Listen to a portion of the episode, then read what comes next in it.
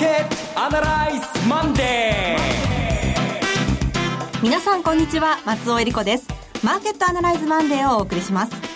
パーソナリティは金融ストラテジストの岡崎良介さん。岡崎です。よろしくお願いします。そして株式アナリストの鈴木鈴木一之さんです。鈴木一之ですおはようございます。どうぞよろしくお願いします。えさらにラジオ NIKKEI の鎌田伸一記者です。鎌田です。よろしくお願いします。皆様よろしくお願いします、はいえこの番組はテレビ放送局の BS1212 で毎週土曜昼の1時から放送中のマーケットアナライズプラスのラジオ版です。海外マーケット、東京株式市場の最新情報はもちろんのこと、テレビ放送では聞けない話など耳寄り情報満載でお届けしてまいります。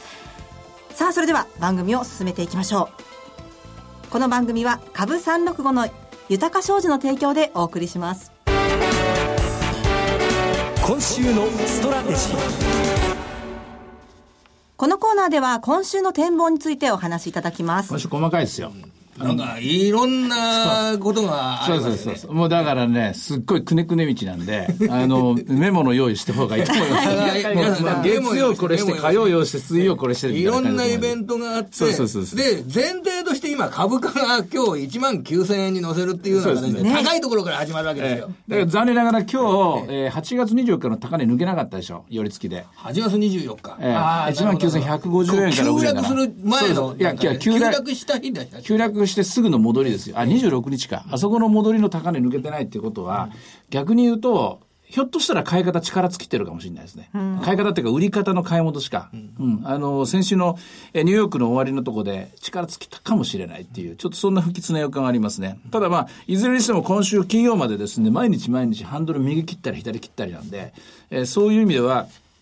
えー、もう一回話に戻すと、メモの用意する。はい。まず、月曜日。月曜日、今日はね、はい、あの、中国のあれですよね、ご中前回だけど、はい、ひとまずこの月火のここのところはね、まあ無視していいでしょう。なぜかというと、金曜日の間に利下げしてくれたから。人民銀行ですね、うん。だからとりあえずは何の数字があろうと、まあ、よっぽど変な数字5%になるとかですね、はい、えー、なんかくる土地狂ったみたいに8%にするとかですね、とんでもない数字でない限りは、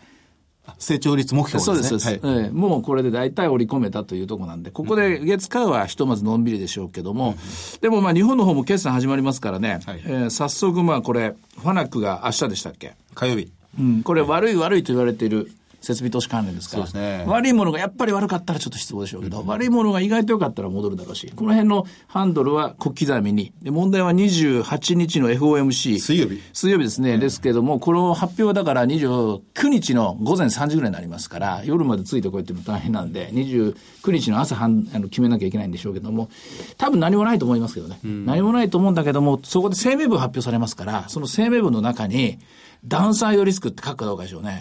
ここダウンサイドリスク。ええー、要するにアメリカやばいぞって書くかどうか。うん、書いてたら12月もないと読みますから、そうすると円高ですよね。うん、で、書いてなかったら、やっぱりまだ為替安定というのと、それと、えっ、と、株については、まあ、ひょっとしたら利上げがあるかもしれないということなんで、この辺でアメリカの買い戻しも終わる可能性ありますよね。で難しいのはダウンサイドって書いてたら、やばいぞって一言書いてたら、円高になるリスクあるんだけども、同時に日銀、じゃあ頼むぜっていうメッセージも取れますから、追加緩和期待もあると。だから、為替が円高に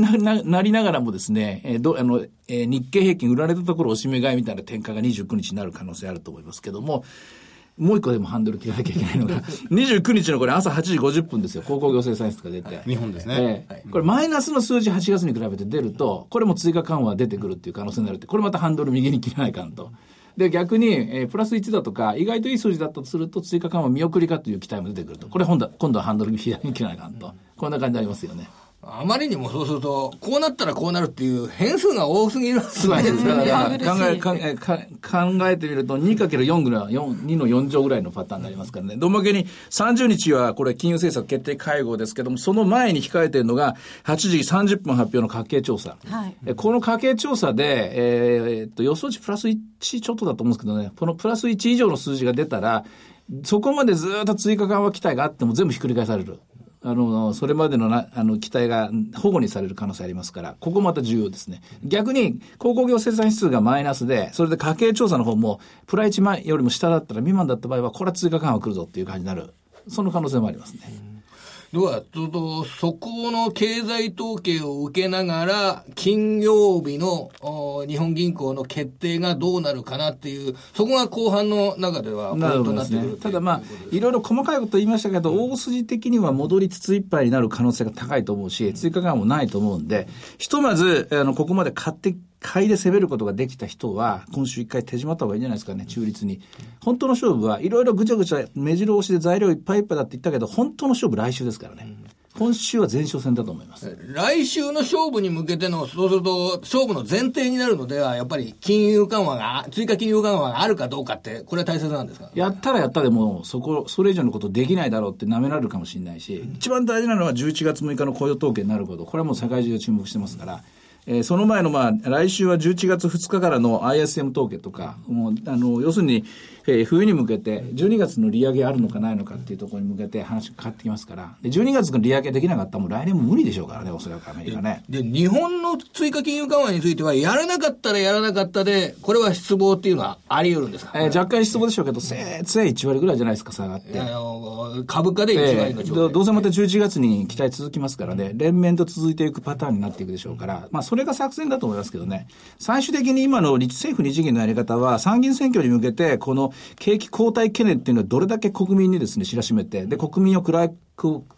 暗い雰囲気にしといて、それで緩和と補正予算で明るくして、やっぱり自民党だろうと、というのに持っていく、そういう作戦だと思うんで、それにまあ、ある程度乗っていった方がいいと思うんで、だからひとまず下がったらまた買うのかもしれません。ただ、そうこうしてる間に、やっぱり為替が円円高になってくると話がガラッと変わりますからね、この辺のところはあんまりこう、えー、それこそこう、自動運転で走りゃいいっていう形じゃないと思いますよ。で、追加金融緩和があった場合、うん、で、あった場合でも、もう、それ出しちゃったら、えー、それ以上はないだろうっていうことで、えー、株がそんなに上がるような材料にはなんないっていう捉え方した方がいいんですか、ね、ものによりますね。あ、中身による。あ中身によるでしょう。結局、中身で、それって ETF の買い付けとかよく言ってるじゃないですか。うん、3兆円規模、6兆円規模。えー、それって、驚きありますかね ?3 兆円が6兆円になったとして。あ、そそれとりあえずあるんじゃないですか？それはあるんです。勝負かけるってことですからね。驚かせるんでしたら、ええ、2倍じゃなくて、9兆円のここで3倍の数字を持ってくるですとかね。そういうようなことでやんないとあんまり驚かないんじゃないですかね。いや、まあ、そっち方面じゃなくて、あの、マイナス金利導入とかっていうのもあるでしょうしね。えー、あるいは、我々凡人には思いつかないような手があるのかもしれない。うん、あるとしたらサプライズはそこだと思いますね。これで、うん、ね、外資、外の金融資産、ね、外貨建て資産を買うとか、そういうことはありえませんか？この、ね、あの、今、為替に言及することってこれないじゃないですか、日銀っていうのは。ええ、それを、え、物価を上げるためには、やっぱり輸入物価を上げることが必要である。だから、円安が必要なんだっていう、そこまで言うってことは、これはもう可能性ゼロと考えていいですか？どうなんですか？でできるんですか？僕あの、絵空事だと思います。僕の頭の中でだったら聞かないでください。時間の無駄なんで、はっきり言きました、先に。はい。という感じですかね、今週は。ですからまあ、作戦は毎日毎日変更ありで、今日はとりあえず売りから入るんじゃないですか。うん、あの朝朝方一気にあの突き抜ける力がなかったと取るべきじゃないですかね、今日はひとまず。あとでもき、先週の企業収益って今週もやっぱり注目で、ね、ファナック注目っておっしゃられてましたけど、えなんか先週見るとですね、なんか東京製鉄だとか安川電機、あれたまたまかもしれませんけど、決算発表の後翌日に10%も上げてるんですよ。すごかったですね。出足はなんかすごく決算の感じがいいかなと思ったんですけれども、これそんなにいいとこばっかり取るような話、これから続くわけじゃないですかね。ただ木さん、やっぱり改めて思うと、日本企業ってこう、こういう困難の局面に数字つくのうまいですよね。強いとは決して思えない数字だったんですけどね。うん、だけど、苦しい、苦しい局面でちゃんと経営できるっていう、うん、ちゃんと減量経営できるっていう、これはやっぱり、あの、長年の失われた20年の経験じゃないですかね。そうですね。ねまあ、中国に相当ベットしてきてましたんで、うん、その中国が足元揺らいでるってことに対して、かなり慎重に見てるのは事実ですよね。まあ、通期の業績を情報修正するなんて、そ、そ、そこまで勇気ある企業ってまだ全然出てきてませんし。そうですね。はい。で、それに対してマーケットはむしろプラスの反応してるってことは、そうそうそうそうじゃないですかね。そうそう。そこの方が、むしろびっくりしましたね、先週の株価は。うん、これはどうなんですか。株価水準が上がった後だと、もうハードルが高くなってるから、そんなに計算発表で、それなりの数字が出てきても、もうあんまり上がんなくなっちゃうとか、そんなことはありえませんか、ね、いや、まあ、それはもちろんありますよね。安川電機はとにかく驚きです。あの、通期ベースで売上高を下方修正してきたのに株価が発表翌日だけじゃなくて、そのさらに後も、週末までずっと上がり続けてるっていうのが、まあ、マーケットは随分ネガティブな部分まで、ひょっとしたら織り込んだのかなという感じです、ね、需要が弱いと、ほら、あの、原料の価格もあんまり上がらないで、結構それが利益を、あの、良くしてる面があるのかな、なんて、最近思ってきてるんですけど。円安が企業業績の足を引っ張るという方向にもはや向き始めてるところも少し見えましたね。はいさて、まあ、そんな感じですけども、はい、今週だから戦略というよりは極めて戦術対応、うん、で、やらなきゃいけないことは今週損しないことですね。はい、来週勝負かかりますからね。で、小刻みに動いていくっていう、それがまあ今週の戦略になるかと思いますね。はいそんな中、株365の動きっていうのは案の定、今日ね、寄り付きがですね、110円、1万9000円ですけどね、始まって、で、先週末ね、高く終わったんですね、1万9185円まで。だからこれ一回突き抜けてるんですよ。突き抜けたんで、この力持続できて、今週入るのかなと思ったら、やっぱり意外と東京は売り物から入ったと。うん、ですから、えー、基本的に16,900円の、えー、9月29日からの展開はショートカバーなんですけども、そのショートカバーは一通り終わった可能性がかなり高くなったらと思いますね。なるほど。うんそうするとやはり戻りももうそろそろ見えてきたと。ということはやっぱり次の展開、うん、えー、一応今回の戻りの仕組みというのは追加緩和期待でありましたから、ですから、えー、10月30日出たところで一回また5和3リセットで11月新スタートになると思うので、思うので、そういう意味では今週はできるだけ損をしない、あるいはこと今週は、えー、10月うまく取れて儲かってる人は手あの手堅く手締まっていく週になる、そういう感じが思います、だと思いますね。いや、チェックすることが多くて、メモが結構ね、真っ赤になってきましたけどもね。すみません。いろいろ展望していただきました。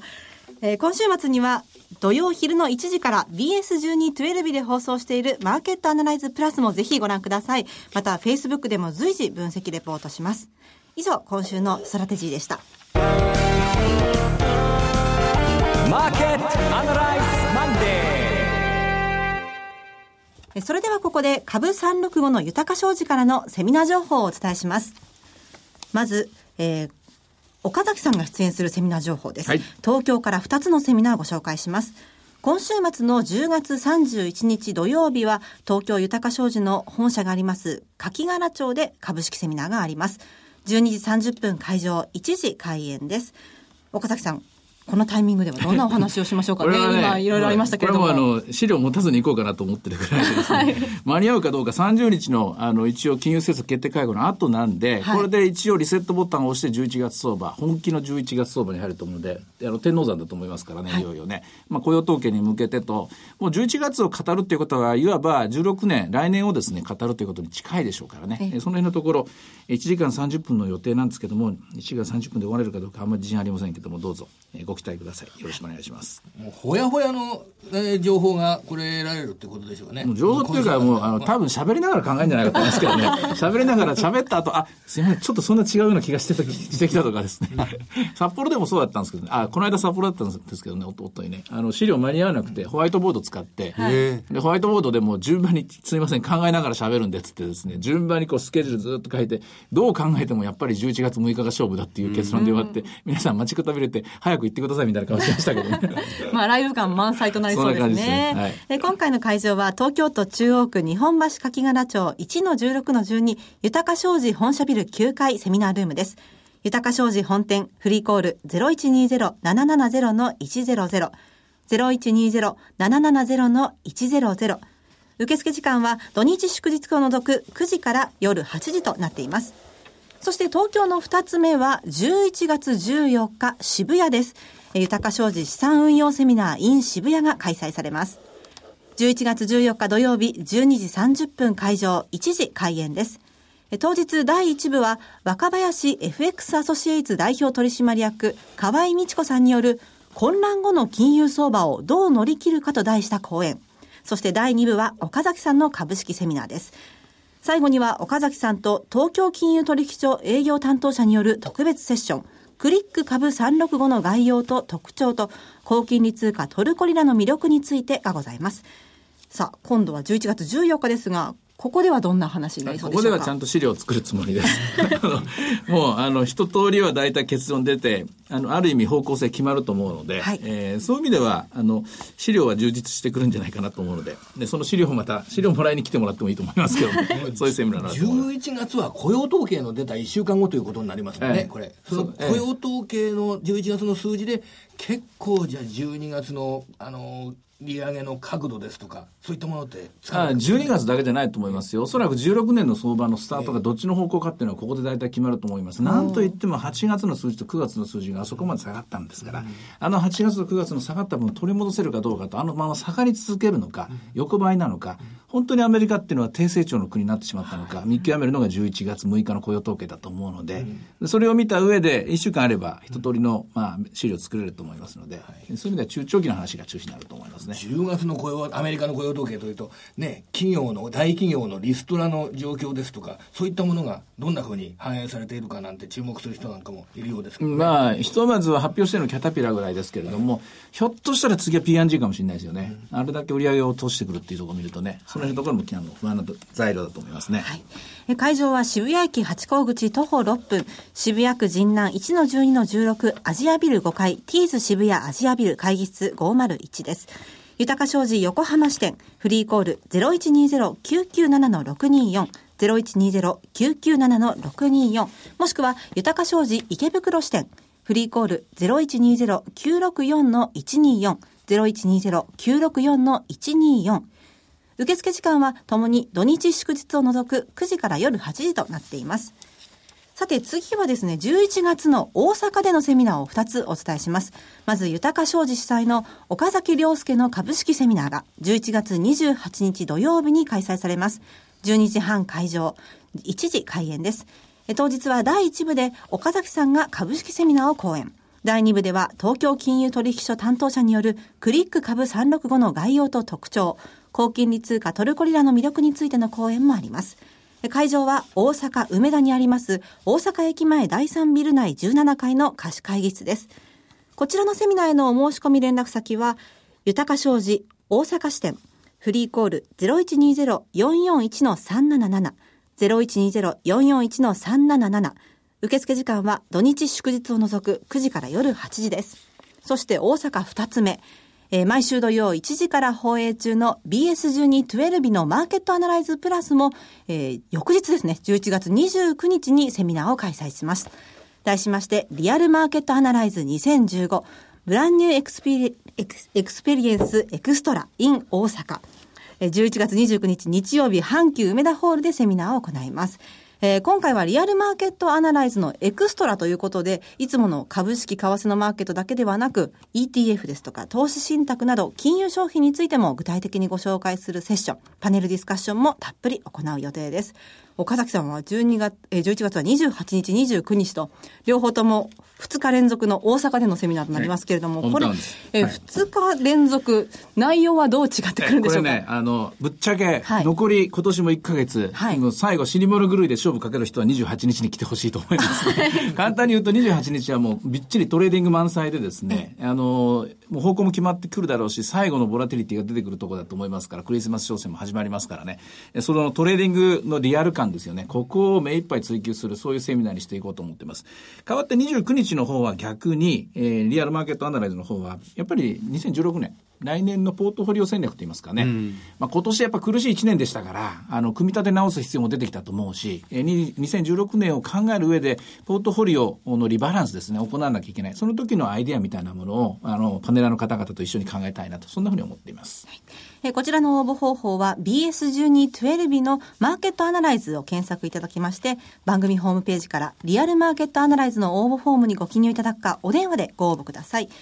電話番号は0120-953-255、0120-953-255です。通話料無料、自動音声応答サービスにて24時間ご応募受けたまっております。また、応募はお一人様1回限りでお願いします。応募の締め切りは11月16日月曜日となっています。ラジオをお聞きの皆さんは、28日の豊か商事大阪支店の株式セミナー、そして29日のリアルマーケットアナライズ、岡崎さんが登壇する2つのセミナー、両方に参加して初めてね、来年度の展望が見えてくるとも言えるかもしれませんけれども。染まんなくていいと思います。ぜひともご応募ください。はい、以上、マーケットアナライズプラスからセミナーのお知らせでした。最後はテレビ番組をご紹介します。水前寺清子、石坂浩二が出演。昭和47年当時、二人に一人が見ていたと言われる国民的人気ドラマ、ありがとうが、いつでも無料の放送局 BS12-12 で、毎週月曜から金曜の夜8時から放送中。ホームドラマの名プロデューサーが手掛ける、人とのつながりが大切にされていた時代の、笑って泣けるホームドラマの金字塔。時代を超えて愛される名作、じっくり見直してみませんか？チャンネルの見方がわからない方はカスタマーセンターへお電話ください。オペレーターが視聴方法をわかりやすくお教えします。フリーダイヤル0120-222-318、0120-222-318、BS12-12 カスタマーセンターまで。今日の夜8時は水前寺清子主演ありがとうを BS12-12 でご覧ください。フォロワーこのコーナーでは先週放送の BS12-12 マーケットアナライズプラスについて振り返ります。いや、それよりもありがとうの話が。ありがとう。ありがとう。いや、見てました。中1でしたよ。はい、あの、この、この土曜日のテレビの放送では、あの、大阪セミナーでいただいたご質問などに答えるという形で。マーケットアナライズの話。マーケットアナライズ。アナライズ。はい、プラスですね。はい。あの、要は、今の世界的な危機が増幅されるかどうかっていう非常にこの難しいご質問をいただいて、えこれに対して岡崎さんは、この増幅される可能性がもしあるとすれば、ば、やっぱりアメリカの景気なんだというところに回り回ってアメリカの景気を、あの、悪い方向に引っ張る、まあ、ドル高の影響っていうやつですね。これが気になってる、気になるところまで来たんですけども、景気後退まで行くのかどうかって、ここが鍵ですね。この分水嶺。ですから、こう、そうでない限りは、おそらく今回のショック20%以上のものにならなくて、まあ今17、8%で止まりましたけどね、この辺のところで止まる可能性があると。しかし、景気後退のちょっとした賭場口みたいなね、うん、えー、それが垣間見えた瞬間にやっぱり相場もう一回動きますからね。そこがポイントです。ですので11月6日の雇用統計が大事だと。繰り返し繰り返しここ強調してるわけです。ゲストでビデオ出演していただいた矢島康秀さんは、このアメリカはベクトルとして下向きない3か月間かけてゆっくりゆっくり悪くなっていくふうにおっしゃってましたが、イメージしたらやっぱりそういう感じですか？でも3か月かけてゆっくりゆっくり悪くなるんですが、テレビで見せた資料は悪くなり出すと突然あっという間に失業率が半年ぐらいで一気に景気後退まで持っていっちゃいますと。跳ね上がると。要するに日本と違って白状な国ですから、どんどん首切っていきますからね。これ、これが A 社が切れば B 社も切るっていう感じになりますからね。ま、松尾さん、このアメリカに実はね、先週行ってきたんですけれども、ただまだ肌感覚としては、あの、新しい建物もどんどん建っているし、そ,、ね、そこまで悪いなっていうイメージはなかったんですけれどもね。うん、フォルクスワーゲンの問題が随分。いや、話題になってましたね。というのも中古車市場が日本に比べてすごく大きいですから、うんその、いくらで買って、いくらで、あの、中古車で買って、そうそう、うん、そのお金の感覚どういうふうになっていくんだろうっていうのは話題になりましたね。ああ、ワーゲン売りに売りにくいですよ、これね。えー、やっぱり、まあ、クリスマス商戦、クリスマス商戦を占う上で、バックトゥースクールの9月の交流レア高とか、商業販売、アメリカがやっぱり良くなかったんですよね。良くなかったんですよ。はい、えー、ですので、基調としてはやっぱりすごく警戒的に、ここから12月に向けて、11月はですね、相場、組み立てとしてはやっぱ慎重に入ると思いますよ、アメリカは。うんあの、これまた矢島さんの話に戻してしまいますが、ドル安、利下げ見送っても、ドル安にはならない。それはなぜならば ECB も世界が一斉に金融緩和に入ってるので、うん、お金が、ジャブジャブのお金がアメリカにやっぱり戻ってくるから、そう大きくならないなんていうふうにもおっしゃってましたが。うん。うん、まあ、どうも、でも、えー、まあ、諸悪の根源にもなりましたけど、中国ですよね。やっぱり中国の利下げっていうのを今回明るい雰囲気を作りましたからね。中国も協調的に動いてくれると、今回のような戻り、基調で、まだもう少しいけるかもしれませんね。はい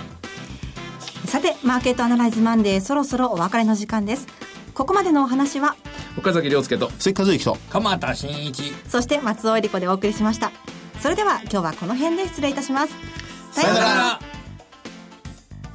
この番組は、株365の豊か商事の提供でお送りしました。